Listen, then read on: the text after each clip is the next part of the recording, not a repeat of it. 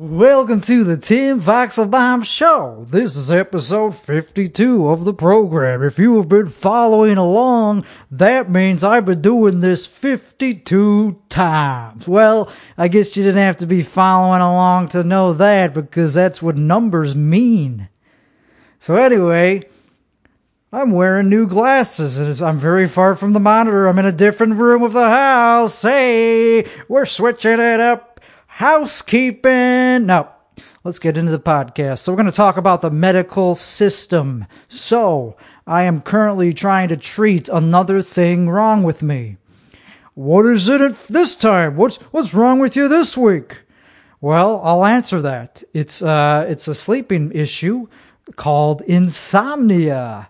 I have not been able to sleep on command. I could do a lot of shit on command, but that's not one of them. Not going to bed. So this podcast is about a lot of things. This episode will be about a few different things. I don't know if it's going to be similar to the last episode where I just kind of only talked about one topic, which is stand-up and how to become a professional stand-up, and a little bit about podcasting and just doing your best creatively. We're going to kind of do a few little updates on that. But anyway, back to what I was talking about. Insomnia. I've been suffering from insomnia since I was about twelve years old, and I think it's about the same time that the A D H D symptoms. I don't. I don't know. This is brand new diagnostic information that I'm just throwing out there. Uh, I, I just think that my A D H D is what's keeping me awake. How do I know this? Well, because I took some Adderall, and it put me to sleep. How weird is that? So if you have A D H D, or let's just call it a H I D. If you if you have a H I D, it, it H I D, then you're going to actually benefit from stimulants in a way that other people cannot. Other people don't need to be on the most powerful stimulants on planet Earth. Only we do. ADHDers have to be on that shit, and it actually has the opposite effect that you would think it would have. It actually kind of relaxes us. It it shuts down our brains and allows us to go to sleep. So as soon as I took it, you know, about twenty minutes later, I was able to get to sleep and get to an appointment to diagnose my freaking insomnia. So we're going through a circle here trying to, like, chase a rabbit. And so I got the, I went to this, this place all the way up in Taylor, Texas, some old Wild West railroad town, and it's going to be a, quite a hassle to find out if I have sleep apnea. They're going to have to make me take home this thing. I got to drive all the way back up there and then pick up this gadget, this gizmo, and then drive all the way home, obviously, because that's where I live. I live at home, and then I'm going to have to sleep with this machine on my finger or something like that, and it's just going to be like reading, like a palm reader. It's like, I sense that you are not sleeping very well tonight. And then I'm going to have to drive all the way back up the next morning. They need the the thing back by ten a.m. because it's the only one they have in the whole hospital. It's like, really? So I have to, if they said it, if you don't sleep, then you're, you got to do it again another day, months later, whenever we have the appointment available, because we need that thing back. So too bad that you have insomnia, because that's kind of important that you don't have it the, the time that we're actually trying to solve. Like, I mean, kind of a catch twenty-two here. I'm using the thing to diagnose the problem, and the problem is stopping me from using the diagnostics. So what I did, Uh, instead of what I'm probably going to do, the original plan, I'm going to scrap it. You know, I'll leave it. I'm going to leave the appointments, but I just Googled it. I just Googled sleep apnea, and the first thing that comes up is like a hundred ads for companies that just diagnose you using their own fancy gizmo, and it's not nearly as expensive as the process of going through med- the medical system. So why is this the opening topic of the podcast? Well, because this podcast is starting to be- grow. It's starting to develop a theme, and one of those themes is talking about futurism and technology. I have talked about technology a little bit on this on this podcast before, but you don't have to listen to all the episodes to understand what this podcast is about. It's not all over. It's not like just, okay, you got to listen to this. No, I talk about the same topics on every episode in some way. I touch it, I dig it up, you know, and reshuffle it and refine my perspective. This is not the type of podcast where I just pretend that everything I'm saying is perfect. Now, if I say something stupid, I'm going to have to, I'm going to go back on the next, I'm going to come back, I'm going to come back and be like, okay, we made a mistake. So far that hasn't happened. I haven't made a single mistake except for the last episode, which one we're going to talk about. So the, the point of this whole technology thing is, well, you know what? That's pretty much what every podcast is going to be about, because technology is kind of taken over our lives. It's, it's completely changing the medical system. All these ways that you had to get diagnosed no longer are necessary. You don't need insurance. You just need a couple hundred bucks, which a lot of people, most people can can ha- can get that, you know? That's pretty affordable to get diagnosed for sleep apnea. That's way better than going through insurance. So, you know, that's technology allowing us to do something that before we had to hire somebody that went to medical school. I mean, I, you know, let's just ball this topic. Why is this? Let's just get to the bottom line, because I'm not that interested in this topic right now. So, so let's just get over, get it over with. The point is, we're circling towards a, a singularity.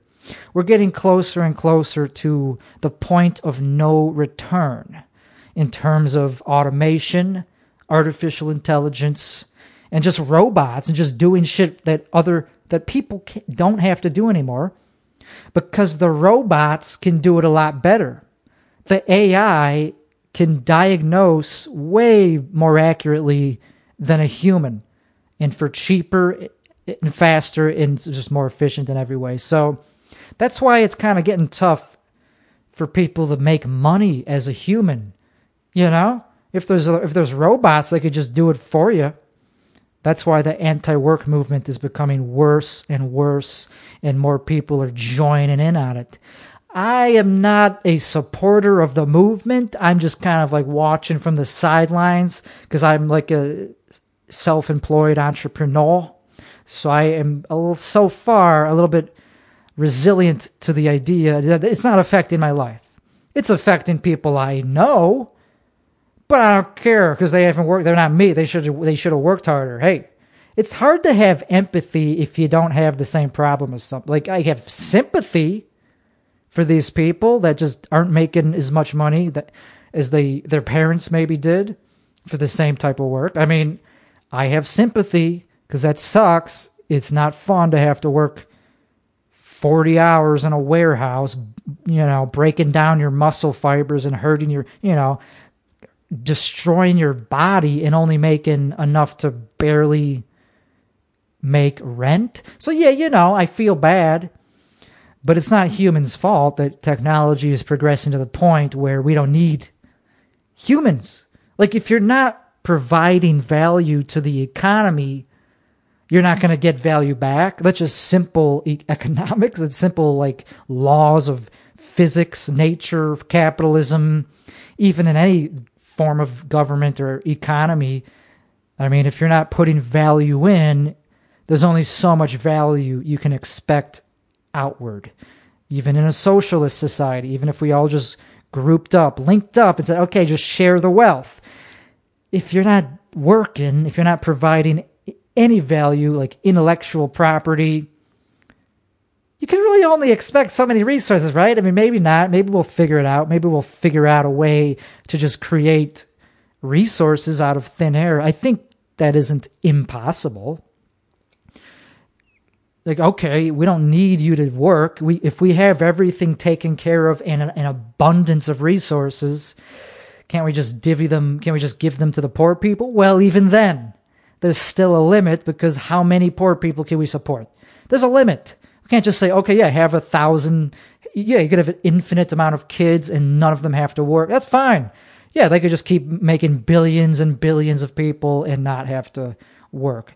After a certain point, even with like, in you know, super A I and everything is paid for, I don't know, there's there's just still, even if we had nuclear fusion, I don't think it's infinite. So that's all. That's just why I don't, I can't like be like that involved in the fight for better workplace environment and higher salaries and benefits. I just can't get on board with that side of the issue because it's it, it's a lost cause. Like, I hate to say it, but you're not going to win by picketing. All you're going to do is you're squeezing blood from stone. These employers are paying, I'm not to, not to sound like an asshole, but they're paying you what you're worth. That's why they're treating you that way, because they could just get somebody else. You are a, there's an abundance of unemployed people, not an abundance of resources to give to them for doing work that robots can eventually do and artificial intelligence. Fuck, never. Hey, I'll punch up. Fuck, I don't even have to. I don't even have to even talk about the people on the bottom working in the Amazon warehouses. I was talking about doctors. That's how this conversation got started. I was talking about freaking doctors. Even they are becoming a lot less needed because you could just use an, a piece of software and really cheap equipment like an iPhone and get pretty much just as good results as something that costs fifty thousand dollars or more, like an M R I. Those you still kind of, those you still need. Oh my gosh, goodness gracious. But that's just how it's going to go for every profession eventually. They're going to be slow, and eventually there'll be only people like me left, podcasters, and then even us, even creatives will be phased out. I hate this. Fuck it. I'm not, I'm not, I'm not even ashamed to say any of th- the shit I'm saying. This is important, real, true shit. Even creativity is already being replaced by A I. Have you, do you not believe me? Look how ugly my backdrop is. It's just a blank wall. That is not creative. If I just went to a website and that and just Googled A I art and just typed in a phrase like interesting backdrop, it would generate an interesting backdrop, more interesting than anything a human could create for the most part. I mean, this is my taste. I've seen a lot of this A I generated art. I would actually have it on my wall way before getting an, an actual human-made piece of art. Because one, it'll cost nothing. They don't ask for royalties. The robot is not like a fucking pretentious diva. They're not going to be like, eight hundred thousand dollars for that. No, only a human would ask for a ridiculous amount of money because it took them a lot of work and creativity. No, fucking robots, they just go, boom, bada bang, bada boom, and just rip it off. Here you go, it's better than Mozart. I know Mozart wasn't a painter, but that was just the first thing that came out of my mouth. It's better than uh, fucking Da Vinci. And it is. A lot of that shit is really gorgeous art. So maybe I'll just get one of the, I probably will just get one of those for my back wall. Because this is the new podcast studio. So it's very blank. And it'll only, the acoustics are, they need a, that's the next step is to perfect. Let's not use the word perfect. That's not going to happen. To get the acoustics like to a professional level in this size room, you'd have to cover the entire fucking walls with panels and not just, they'd have to be like seven inches thick to absorb the bass. That's just if you want it to be like professional. Because this is a multi-purpose room. It's not just going to be used for podcasts. It's going to be used for music production, video production. That's it. And just other shit like that. Listening to music back, mixing, anything. You name it. Anything creative is going to go down in this room. So I got to get the vibe right. So one more thing on the first topic. So I did go to the doctor. I drive up, drove up to a, you know, one of those little clinics, twenty-four hour clinics.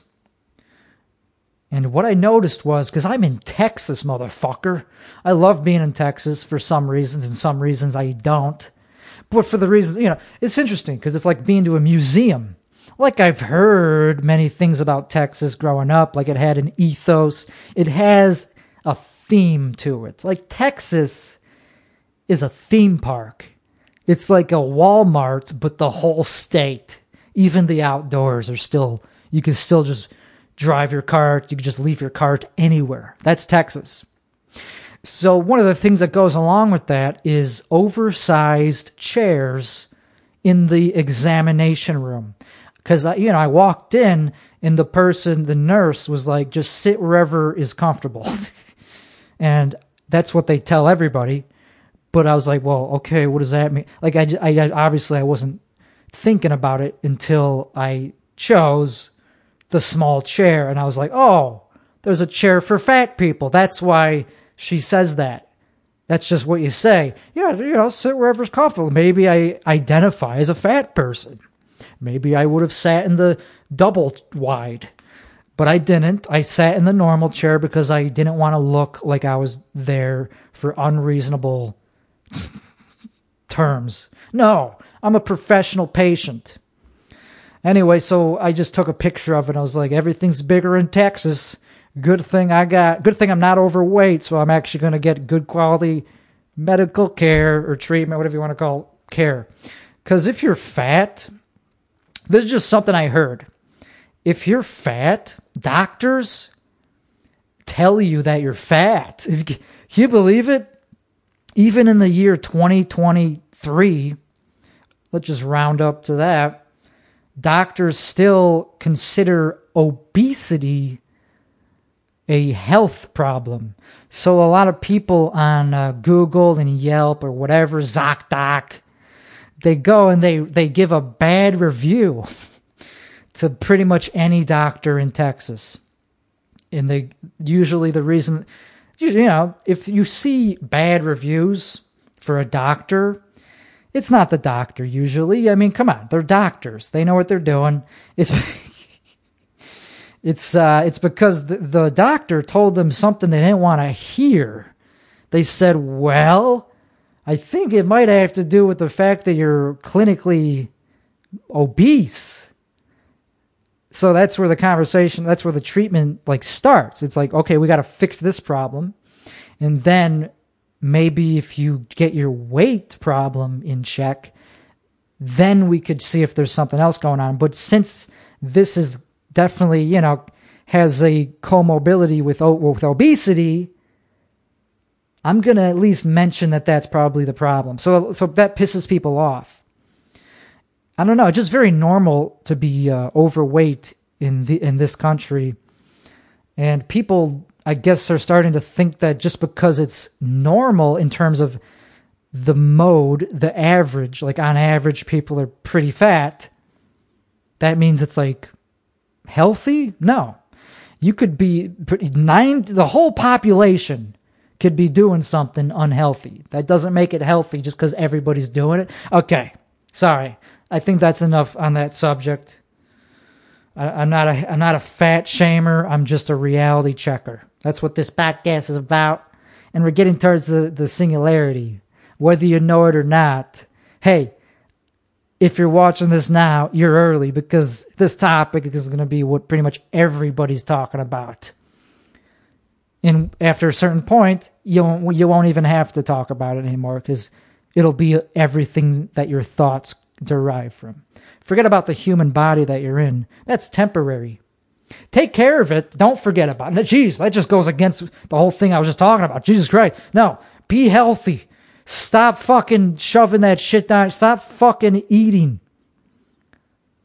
Unless you have binge eating disorder, then I get it. I used to have that. Then I started taking Adderall. Now I don't longer binge unless I'm off the meds. Stay on your fucking meds.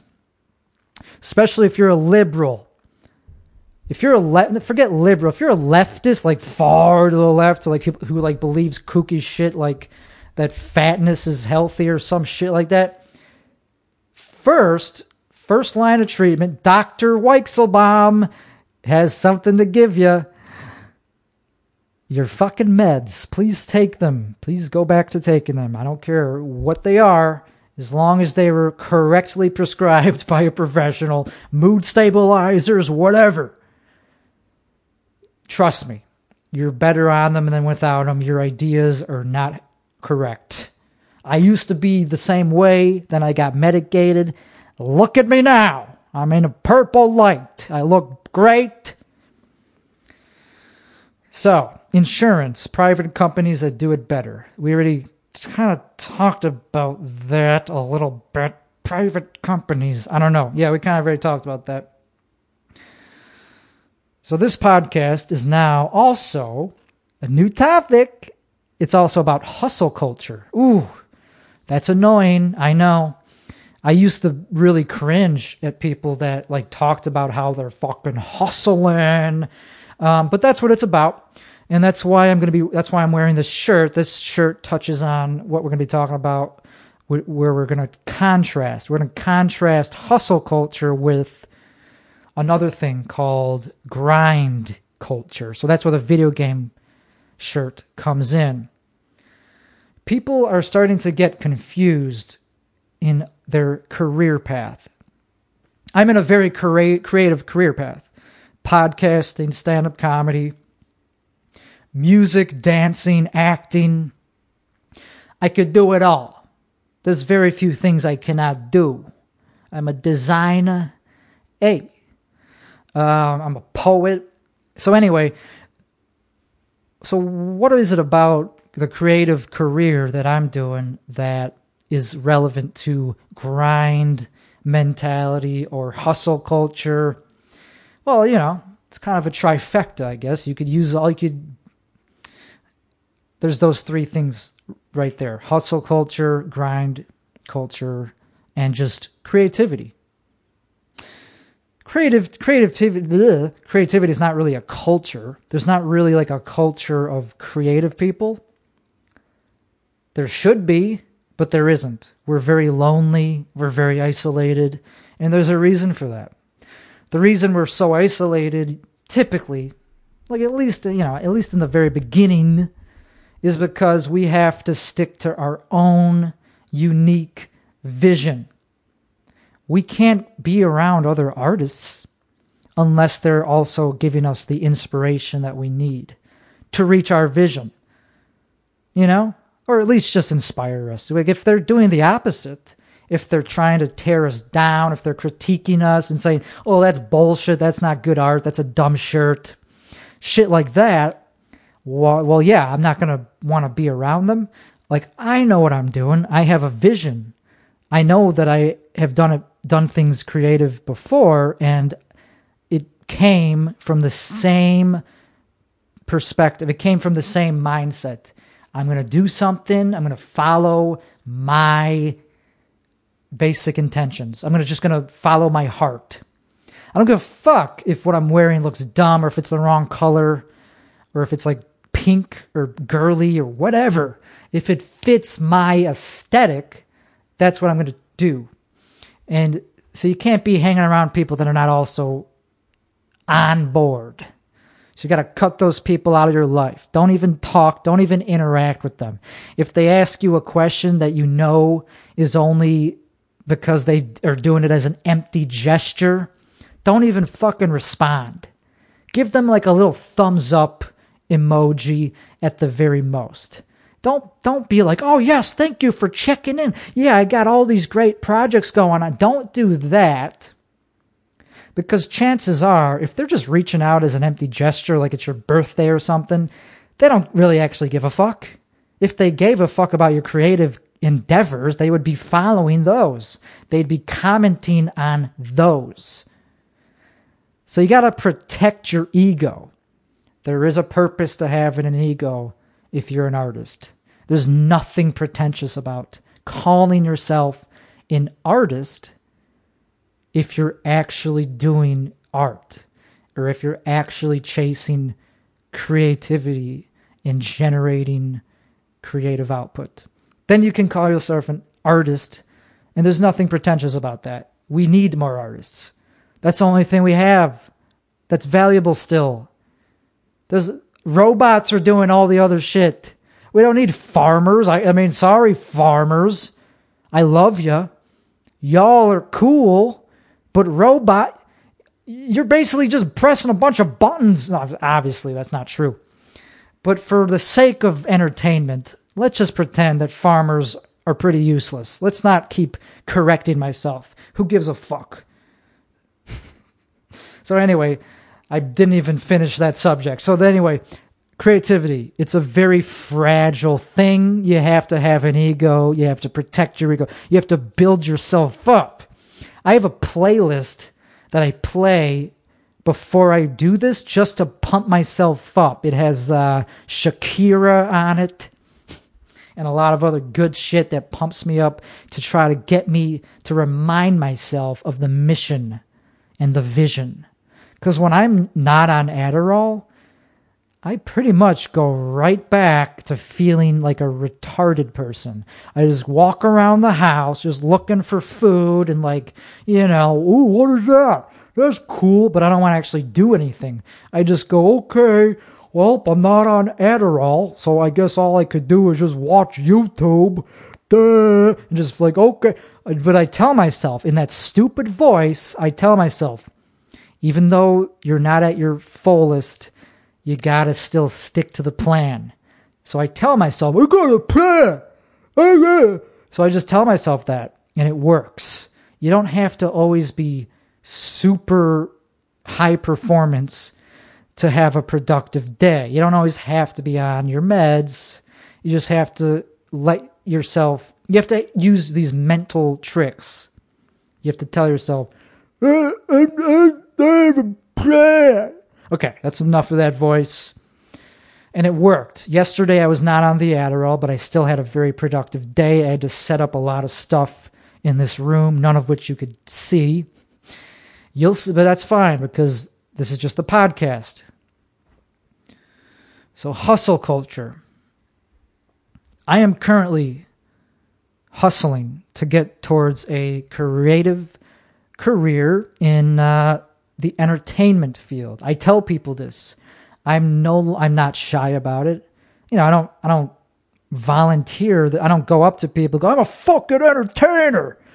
Some, you know, unless I'm in character, like if I'm in character for, if I'm Timmy Gusto, that is kind of my brand to be, to pretend that I'm a, not just a celebrity, but like an elite, like Paris Hilton. That's pretty much who I'm emulating when I'm Timmy Gusto, except way more douchey and like arrogant and like the male version of, of Paris Hilton. And I love it. It's very fun. When once you have a voice, you know, it's not perfectly, it's not done yet. I'm still developing it. But once you have a voice, it becomes so much easier to write and to just know how to handle yourself in any given situation because you have a framework. And that is part of being an artist. It's also part of being a personality. But we're just talking about hustle culture right now. There's a lot more I could talk about with the Timmy Gusto brand.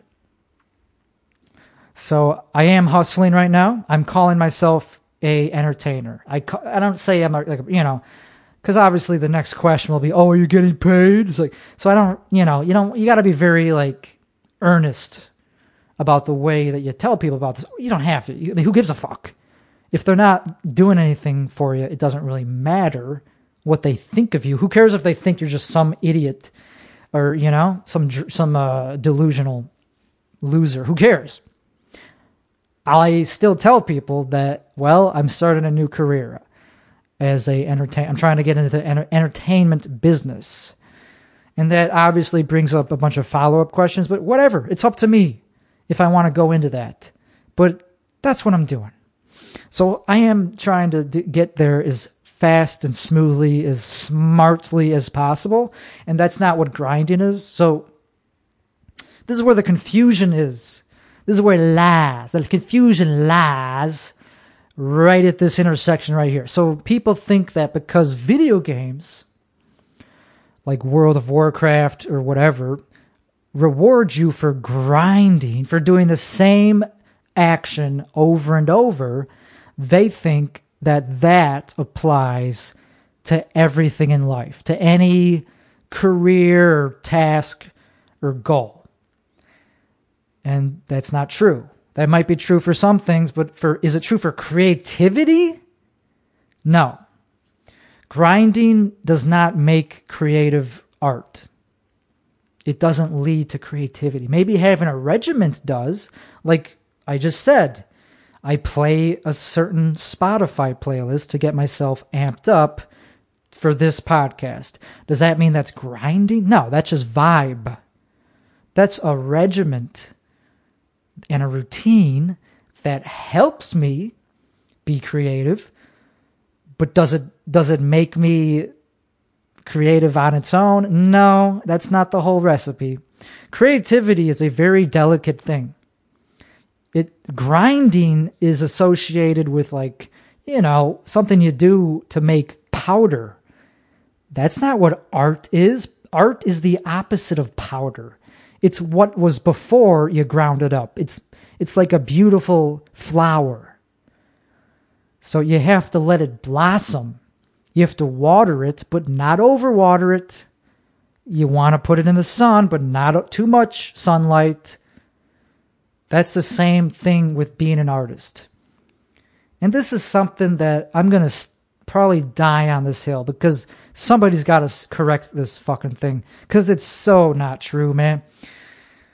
I'm just talking, let's just talk about stand-up comedy because that's where I see this mindset being applied. Pretty much every comic I come across says, yeah, I'm I'm grinding, man.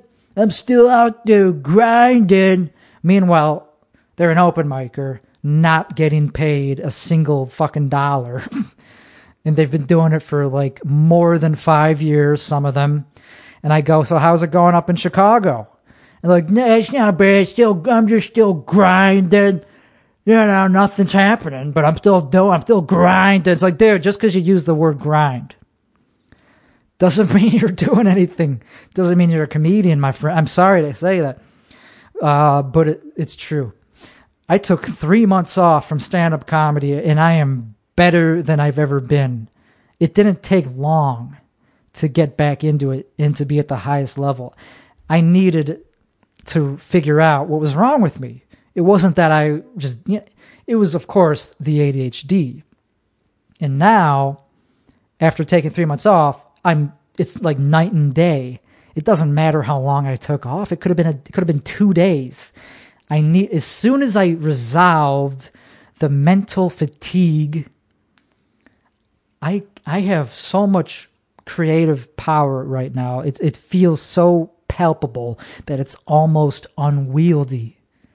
I exude creativity right now. It's easy to get laid now that I'm fully back to being myself and having swag.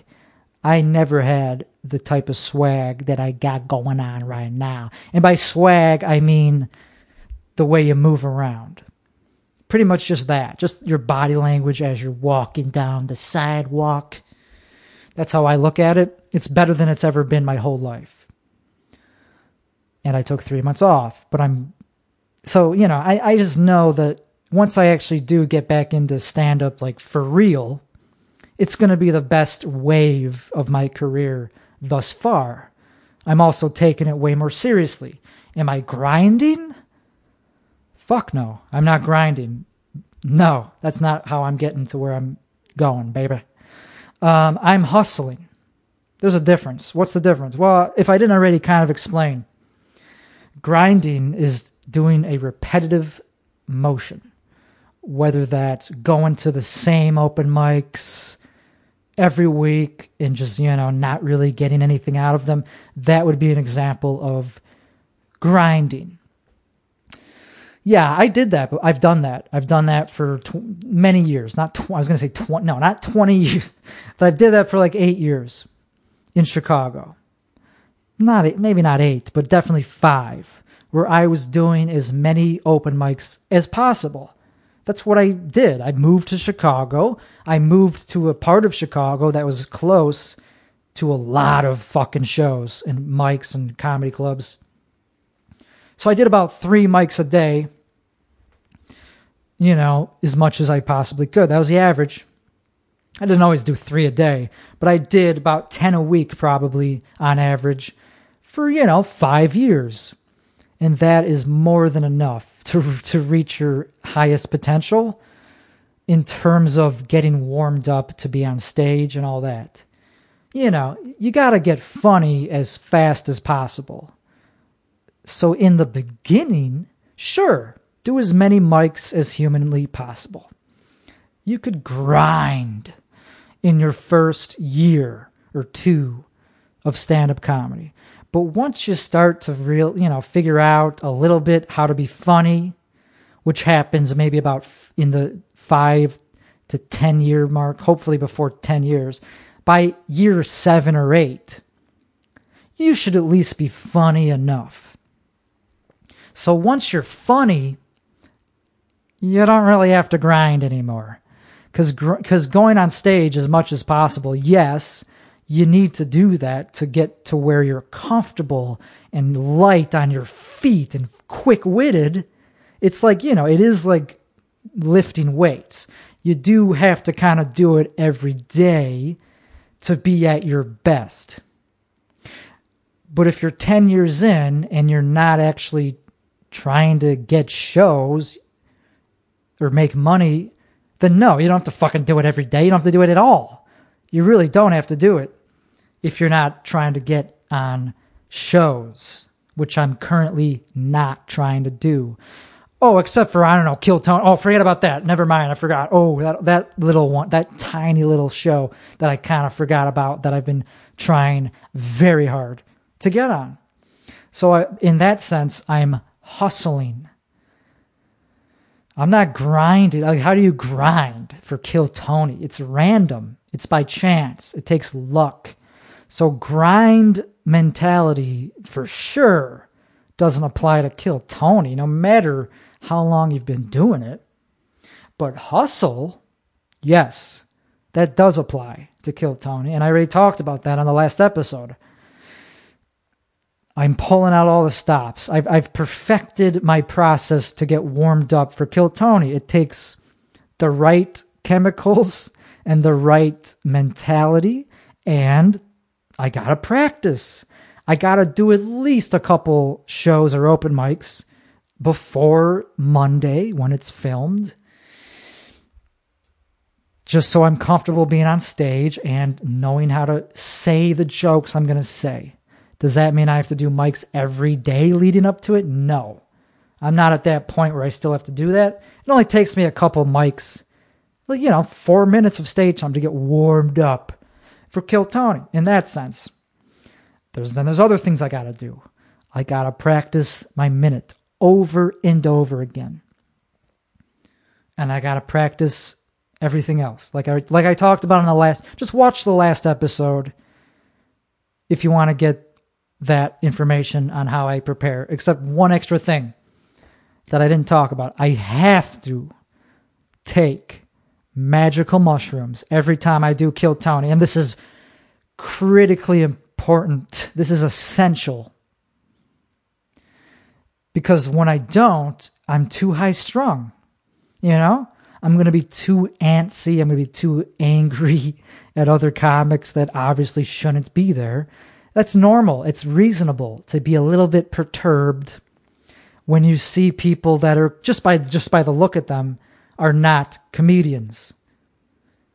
And of course, you're going to be a little bit like, okay, great, I'm going to have to watch that guy bomb and not get up, even though I'm better. You know, so obviously you get it. That's a, if you're ten years in and you've already done it and done well, you're going to feel a little more privileged, or at least, what's the word? You're going to feel a little more entitled to getting up again. Like if you've gotten um, good, you know, approval from the people running the thing, yeah, you're going to, you're going to feel like, okay, I think I deserve this more than somebody who's been doing it for six months and completely is going to bomb.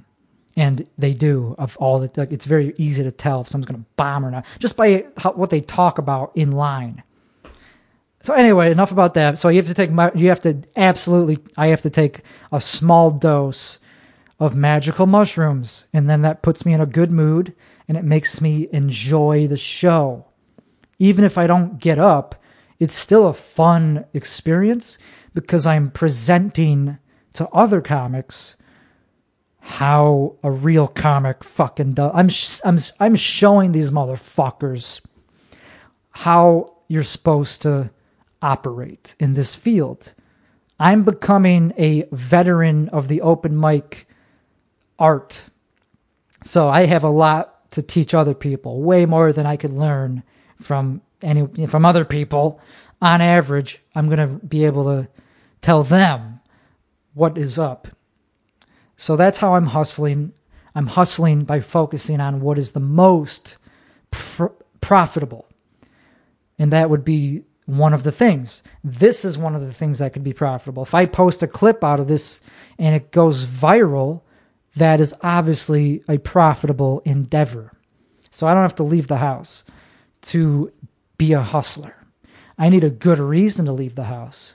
And that brings me to one of the corrections and updates from the previous episode. So on the previous episode, I was going on a fucking tear about how I'm too good to do amateur shows. And by amateur shows, I mean ones produced by amateur comedians, people that do not pay their bills from doing comedy. Like, sure, they make a little money from the show, maybe.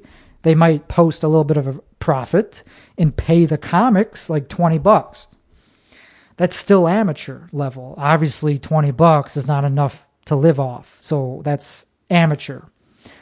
Nothing wrong with an amateur show, though, on its own, just because I don't want to do it. I, I would still do amateur shows as a professional because even if you're only getting paid twenty bucks, you could profit off it if you, oh, I don't know, film the fucking set.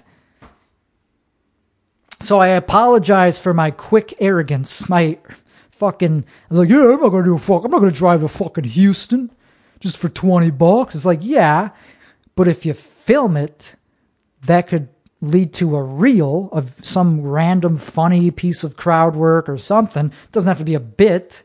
It could just be crowd work, like seven seconds long, and that could get a, you know, a million views. And, oh, all of a sudden, it was worth it. It was worth driving there. So I think it's about time I started looking into hiring a photographer and videographer and audio recorder for my sets that are at shows. Not at open mics. That would be pointless and a waste of time and memory. This would be at places that actually get an audience, and I would have them, you know, film it in a way that's professional. Like they would use a telephoto lens, zoom in right on my face, zoom out if it's necessary. You know, it would have like a D I Y look, but also it'd be very well professional. It'd be very high quality too, because I have pretty good gear. So I would just need somebody who knows how to use it.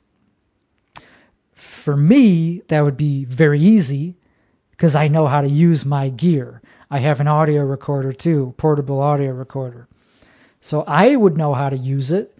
It's pretty easy. You just press the autofocus button and make sure that it's on my face and just keep it there. That's it.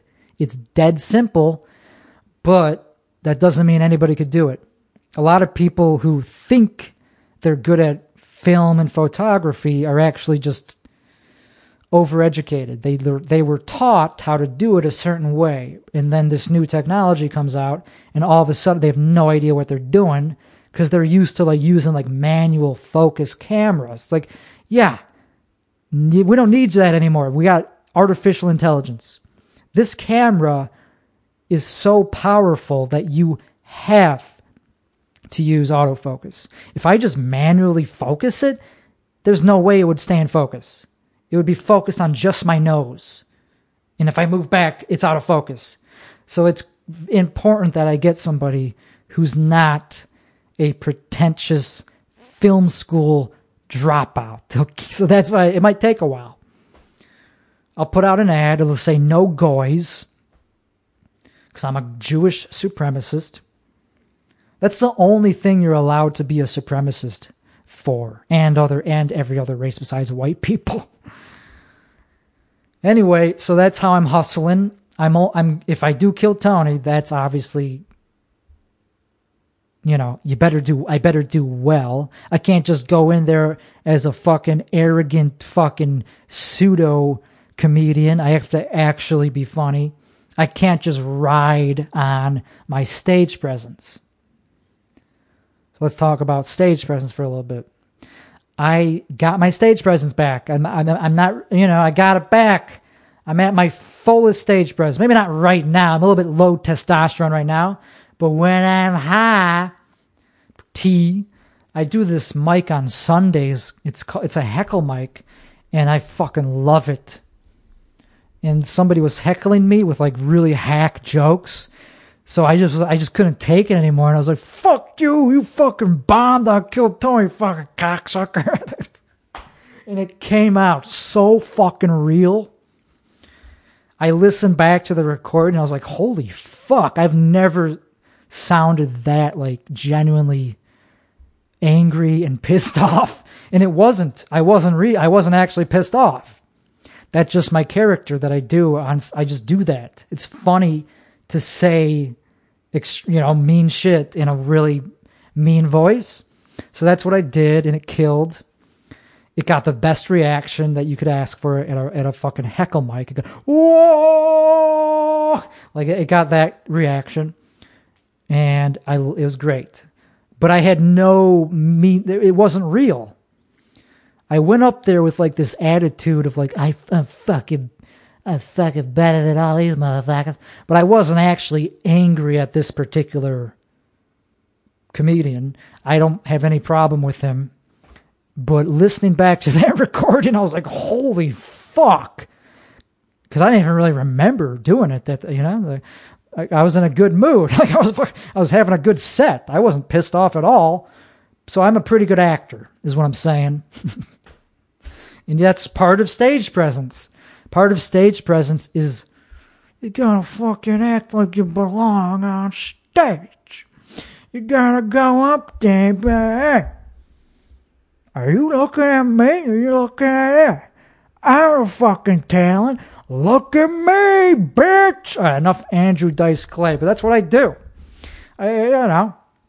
So I went up on the same fucking heckle mic that I'm talking about. And I went up there, and I, and I just didn't even have to say anything because my stage presence was so fucking, you know, it was just, I was confident, but not like overbearing. I wasn't like, you know, macho. I was just comfortable and patient. I didn't go up there and immediately start yelling into the fucking mic. I went up there and gracefully removed the mic. You know, because it was quiet. The crowd didn't really give a fuck about Timmy Gusto. I'm new. Timmy Gusto is not famous yet. So he doesn't have a lot of clout, except for a few people that happen to like me. Uh, so it was quiet by the time I got to the mic. So I used that to my advantage. And I just was like, I just stared at the crowd like, okay. You know, popped the mic out very gracefully. Didn't talk into it, just held it there in case I was, you know, needed it for something. But I didn't need it for anything. I just was trying to figure out if I even was going to fucking talk into it. And that eventually turned into a big laugh. Like a, almost, it went from silent to big laugh. And then I milked it. I like, okay, now they're laughing. So like, I don't, I can't, I don't have to talk. So I moved the mic down like four inches just by, just that. That one little movement got another, it compounded the laugh. So that's called being a microphone controller. You got to know your way around a microphone, and that's kind of what that was. It's very graceful, and it shows that you're not a fucking pussy. So that's what's, that's my idea of what the essence of having good stage presence is. It's, it's, um, not being afraid of being on stage. Because most people are. Most people, it takes them years and years to not show that they're afraid to be on stage. And they could show it in their voice when they go, hi, hi, hi. Like if you do anything, I can't do it because I, I, I'm not on stage right now.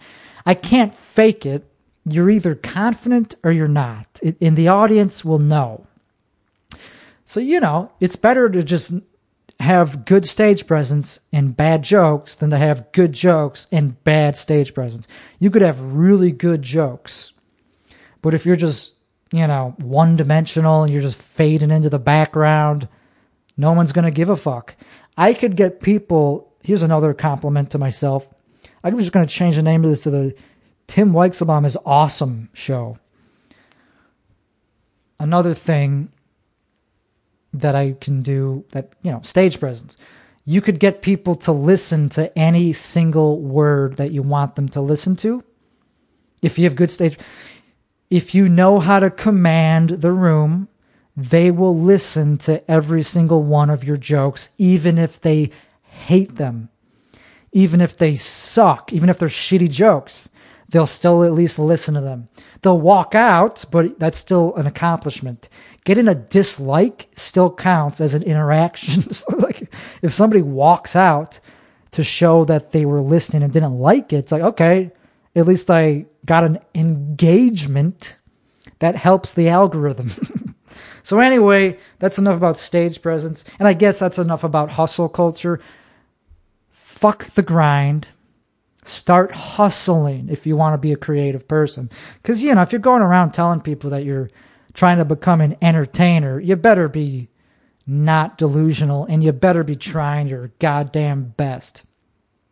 I'm do I'm t- I'm both of those things. I'm not delusional. I'm actually talented, and I'm starting to try my fucking best. So the stars are starting to align.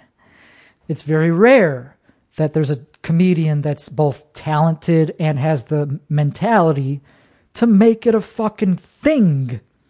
There's maybe, yeah, one comedian in particular that I'm thinking of in Chicago who is the most talented person in the city, and he puts he does make stuff. He he puts out some funny videos and makes very funny songs.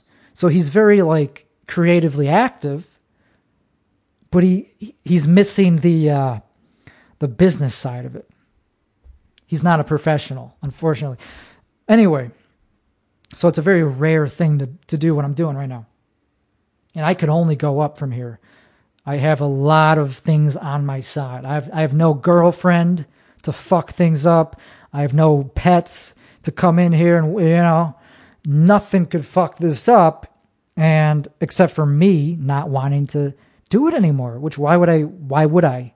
Not want to do this anymore. This is fun. Being creative is extremely fun if you're doing it to the fullest extent of your abilities. And this is just one of the things I'm doing. I have many little side projects planned. I got to make a theme song. I got to add more segments. I got to do editing, post-production, color grading. Anyway, so there's a lot that goes into becoming a creative person, and it's better to, you know, you don't want to spread yourself too thin. So that's where hustling kind of, part of hustle culture, one last thing, is to work smart. Grinding means working hard. I think that sums it up pretty crystal clear. You want to work, yes, but you, not just hard. You want to work smart. That's what Kill Tony is. That's what this is. That's what filming your shows is. Even if I just filmed, I wish I fucking filmed that heckle set. That was just like a four minute set in an open mic, but it killed. It had some really good moments that the laughs were loud enough where it didn't matter that it was an open mic. It was on a professional stage. So if I just fucking filmed that, I would have gotten at least two or three solid reels that would have gone on Timmy Gusto's Instagram. So it's like, duh, come on, man, what are you doing? So if you're watching this, you're early in on something beautiful. A beautiful career is starting right here in my one of my bedrooms, um, my hobby bedroom, which is now a, this is an office. This is not a hobby. Okay, we already talked. It's enough. It's enough. I think that's enough on those topics. So I, okay, maybe not. It's always, it's, See, the thing about this podcast is I could be talking about one topic and then realize that it actually kind of feeds into all the other topics. I think that's just one of, that's just part of being a creative person. You you look at things from so many different angles that you could connect the dots on on pretty much any subject under the sun. You could be like, oh, you like this? Yeah, well, I like this. Totally different, but not really. That's what being creative is. So since this is a self-improvement podcast, I am starting to improve. I'm actually taking the advice that I'm giving myself on this podcast. And that's why I'm starting to feel better, you know, look better a little bit. Like I'm starting to care about my look. I, I care about my body weight, my health, my diet. So I'm actually improving as a person. My personality is improving despite what you might see on Twitter or anywhere, you know, real life. Like I do have a very pompous personality, but that's because I happen to be correct. I actually am pretty goddamn, you know. So since I'm improving, it's hard to not act like you're better than other people, because it's like, well, I fucking figured it. I'm doing the work. What's this? What's your excuse? So it's you gotta. It's that's one of the negatives. If there is any negatives of self-improvement, that would be one of them, is that you're going to not want to hang around with the same people. So you're going to only want to be around people that are also doing things that are of import, of value. So I do feel like I am more entitled to certain things only because I'm showing the, I'm actually worth being treated as, I don't know, it's, this is the hard, this, this is tough. I don't know, because it has to do with Kill Tony. I already talked about Kill Tony, but like, like I'm starting to get entitled. Like I showed up last week, you know, super prepared. I made a whole event out of just driving there. I was like listening to music, had the windows down. I was like excited to make my way to the club. You know, I was in a very good mood. And part of my confidence bled over to a little bit of entitlement, which I'm fully aware of and is not a good look. But I'm just talking about it because I don't, you know, I guess I'm just trying to figure out if that's if there's anything to be learned from it for other people and just for myself to talk about. I don't know. I don't mind talking about faults, things I did wrong. I think it was a little bit wrong to try to skip the entire line. So I, sh- I just walked right up to the dude who signs you up. Uh, I just walked right. I skipped the entire line because it's like, it, who cares? It's, it's random. It's, there's no order. So it's like, can I just get this over with? Like, who cares? I've done this before. Yeah, obviously that's pretty douchey of a thing to do. My reasoning for it, and they did, they didn't let me. They're like, yeah, go back to the line. So I had to wait until the very end, which is fine. Obviously, I, I, the reason I thought I could get away with it is because I've people do that. People have cut in line before. Nobody calls you out, has called me out on it for doing it before. So it's like I don't fucking. Of course I'm just. Of course I'm gonna skip the line. What, I'm gonna fucking go behind these losers who've been doing it for fucking six months to to zero month. Um, so the yeah, like if you're thinking that you're better than everybody in line, you're gonna skip the line. I don't know. Obviously, I can't justify that. It's it's not. There's no way to justify it. Um, because even if I am better than them, it's still a douchey thing to do. Another thing I did, another thing I did is uh, they ran out of phone bags, like those yonder bags, which they make the comics use for some reason. I don't know. I guess some comics might film the, sh- like record the show. Who cares? It goes out anyway. Like, I guess there's reason. It, that's fine. It's not a big deal to have to lock up your phone, but they ran out of yonder bags. So I was like, hey, Yonder. He named himself after the fucking bag. So there's no way he's going to let me not use one. I was like, hey, brother, I'm a professional. I'm not going to film the show. Does it really, is this really necessary? He was like, yeah, man, yeah. I was like, okay, that's fine. That's it. That was the end of the conversation. I wasn't going to fucking try to wear him down and be like, well, I've done Secret Show and, um, yeah, fuck that. I just was asking one question. He said no. That's fine. So I waited outside for most of the show, which actually was was better than being inside, because then you're not as nervous. If you're up, they they tell you, hey, you're up. So you just go in. You fucking murder. It looks cool because you came from outside. So it's just like, where the fuck did he come from? And then you go up there, you fucking murder. And that's what would have happened if I had gotten up. I would have probably done better than most people. You know, I don't know if I would have destroyed. Some of my jokes are so fucking edgelord. But that doesn't matter. The in, the real life audience is not the real audience.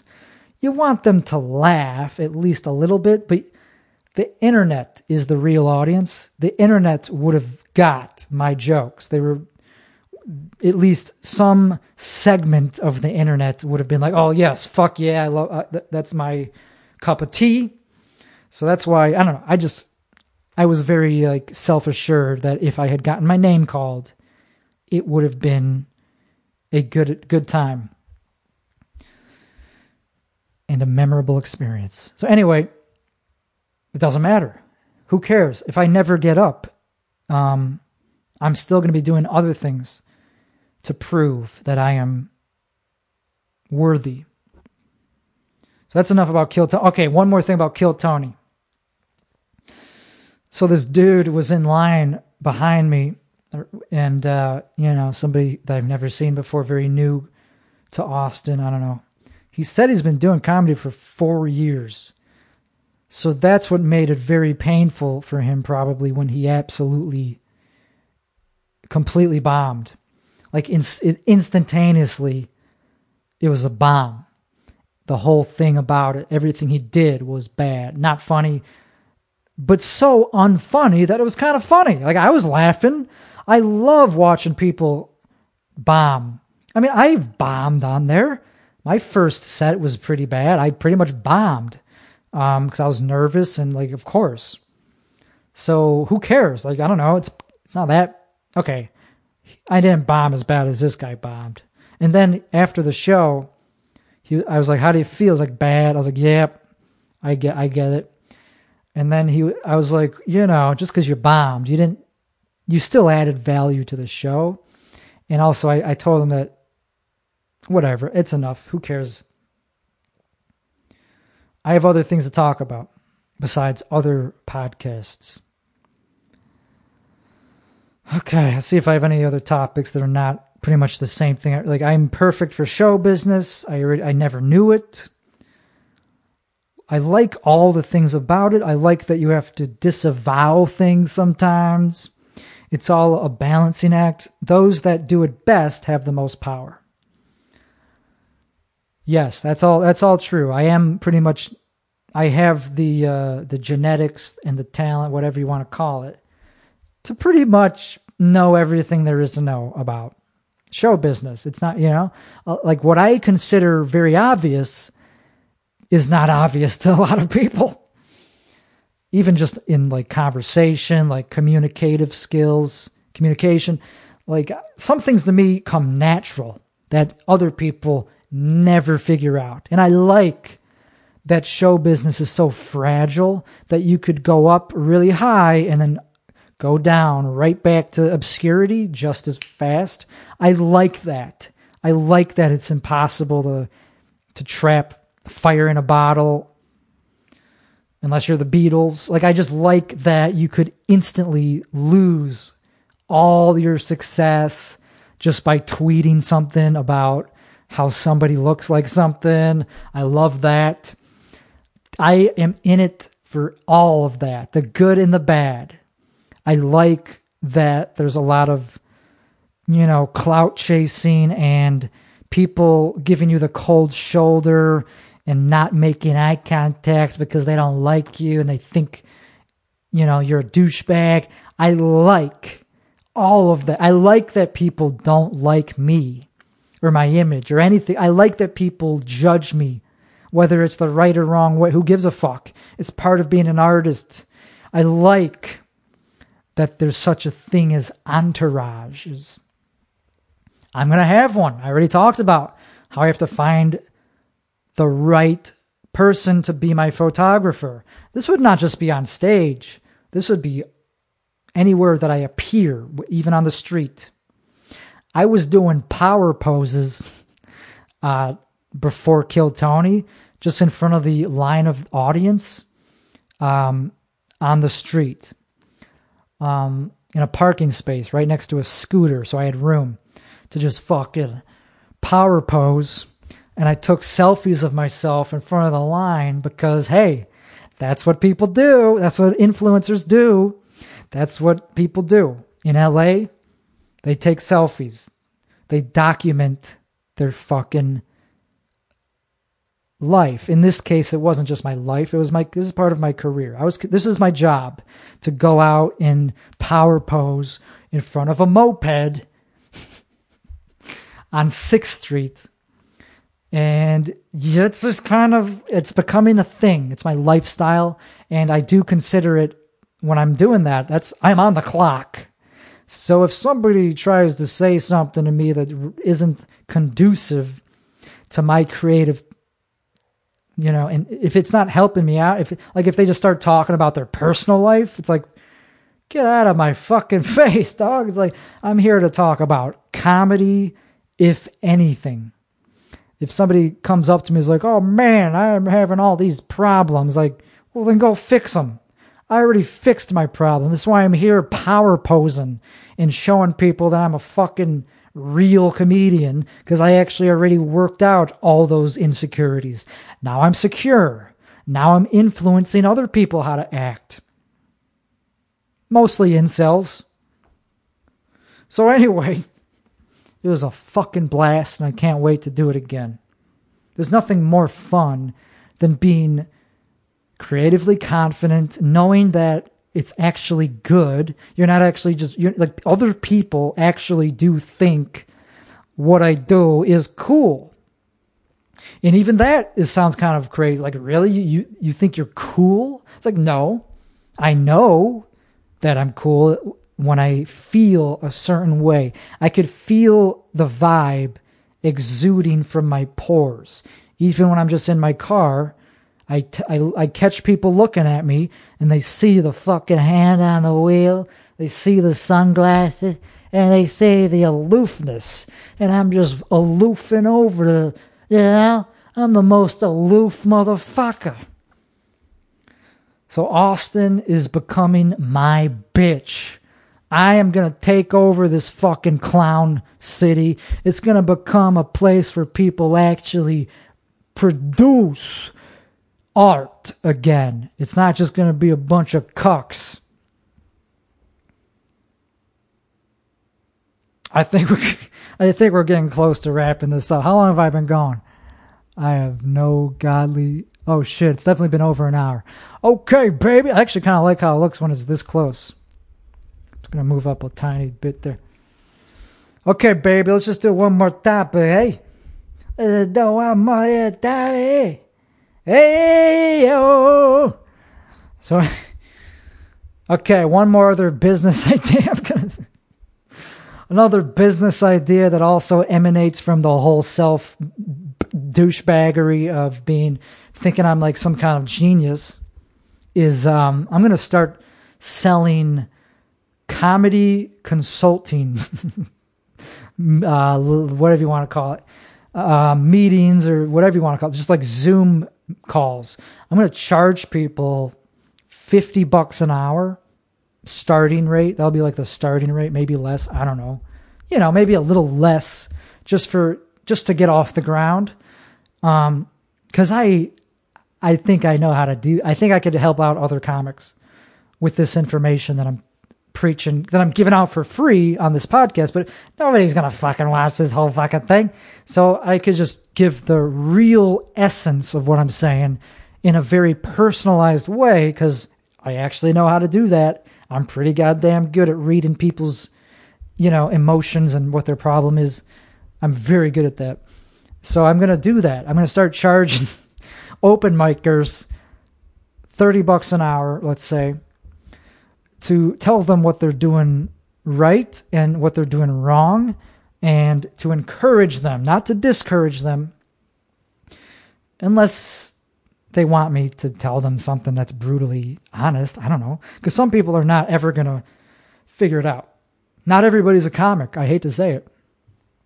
Comics are a very specific type of person. And it doesn't matter what your political beliefs beliefs are. You could be the most racist. You could be like a fucking neo-Nazi with like a swastika tattoo and still be a fucking funny comedian. There's still somebody that will laugh at that. I would laugh at anybody, like even a lefty, like a fucking uh, Antifa. Um, I'm sure they could be funny too. Why not? You could have extreme politics. Not that I have extreme politics. I'm pretty moderate, but my compared to liberals or, you know, the common Democratic agenda right now is very anti-moderate. It's anti-critical thinking. So if you say anything, most of my jokes alienate most people in Austin, but that's not stopping me from thinking that I'm a really good comic, because I think it's funny. And if you get that I'm doing what I'm doing, like I'm doing, you know, whatever you want to call it, I'm not even going to put a, put a label on it. Let's just call it racist comedy. Let's just say I'm doing racist, bigoted comedy. I think I'm doing it pretty fucking well. So I don't really give a fuck if, you know, I walk a room, as long as I deliver it in the way I want to do it. Because I know that the world is big enough that I don't have to sculpt my act to conform to some fucking blob of losers, the average fucking audience member of Austin, Texas. I fucking murder up in Round Rock. I fucking destroy in Round Rock. Cocksuckers!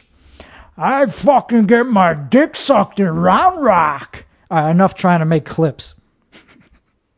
So I'm going to do a comedy consultation service. Okay, I think that's a good place to end. I'm becoming one of those guys. Never mind. Okay, I'll end on uh, two topics really quick. Howard Stern. I'm a he, huge influence on me.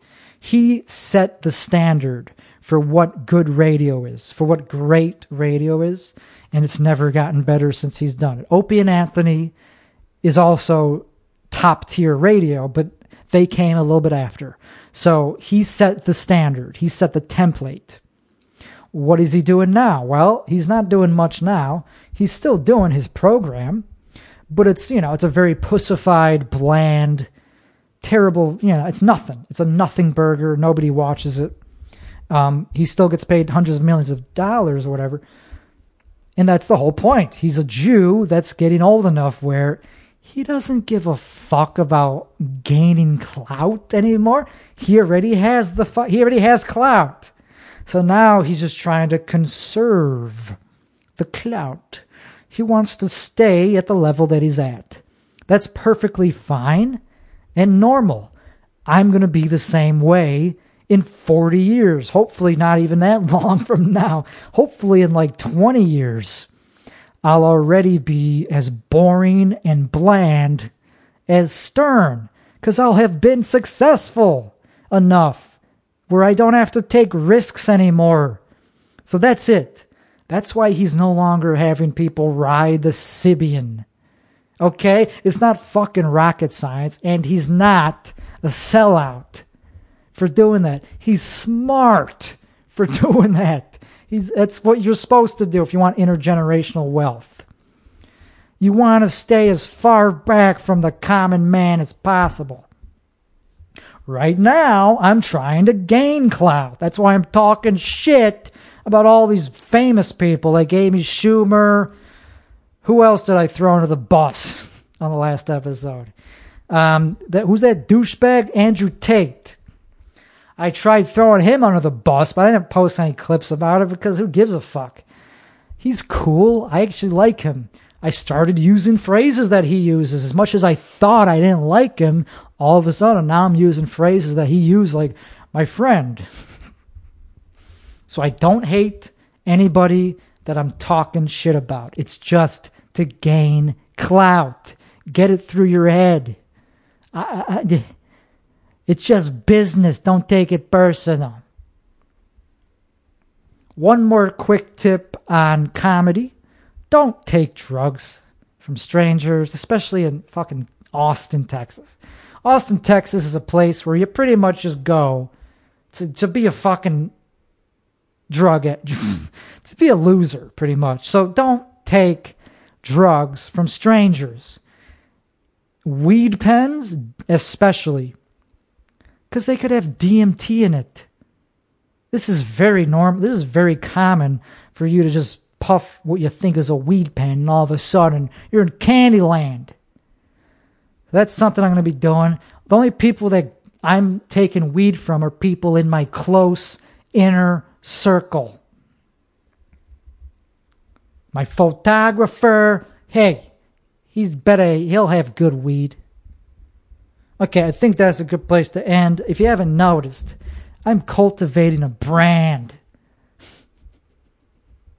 So it's it's great. Actually, you do, I don't know, like a lot of people think it's like really pretentious or really like bizarre to cultivate a brand as a comedian.